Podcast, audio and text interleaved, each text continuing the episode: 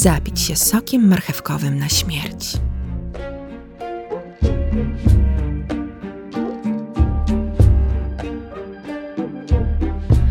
Wyobrażaliście sobie, jak będzie wyglądała wasza śmierć?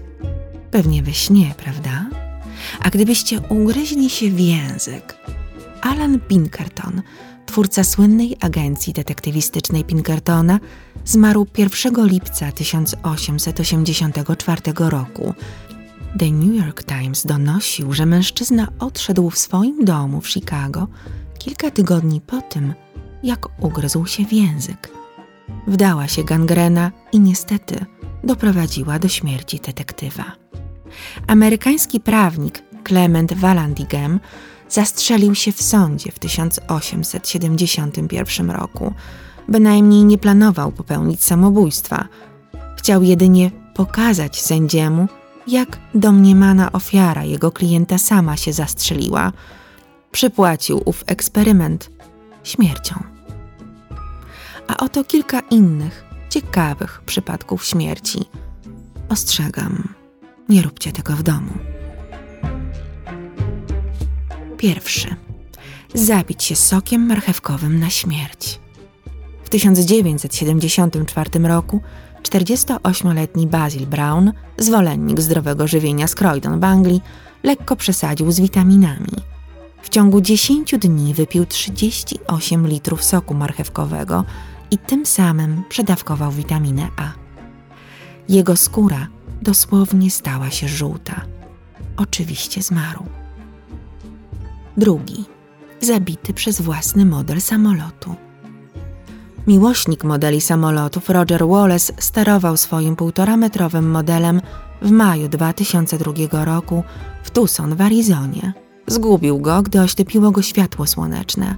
Samolot wleciał prosto na niego. Gdy mężczyzna to spostrzegł, było już za późno.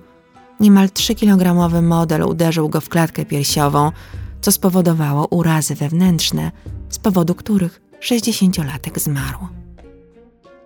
Trzeci, zgnieciony przez własne trumny. W 1982 roku francuski przedsiębiorca pogrzebowy Marc Bourgeat został zgnieciony na śmierć, kiedy sterta trumien przewróciła się na niego w jego warsztacie. Pochowano go w jednej z tych trumien. Czwarty.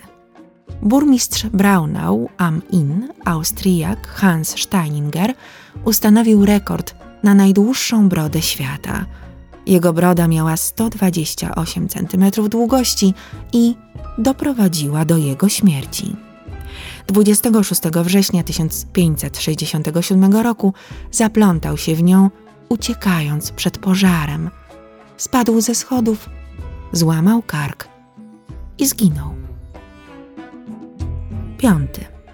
Amerykański lekarz Jesse William Lazir starał się udowodnić, że żółta febra przenoszona jest przez moskity. By potwierdzić swoją tezę, pozwolił się ukąsić zainfekowanemu owadowi, co doprowadziło do jego śmierci na febrę. Miał 34 lata, był rok 1900. Aż do 1947 roku uważano, że nie miał racji, bo ukąsił go inny owad. Otóż rodzina, pragnąc dostać ubezpieczenie i lekceważąc badania zmarłego, rozpuściła informację, że ukąszenie było przypadkowe, a nie intencjonalne. Nie wiadomo, co komu pisane i jaką śmiercią zejdziemy z tego świata. Do usłyszenia.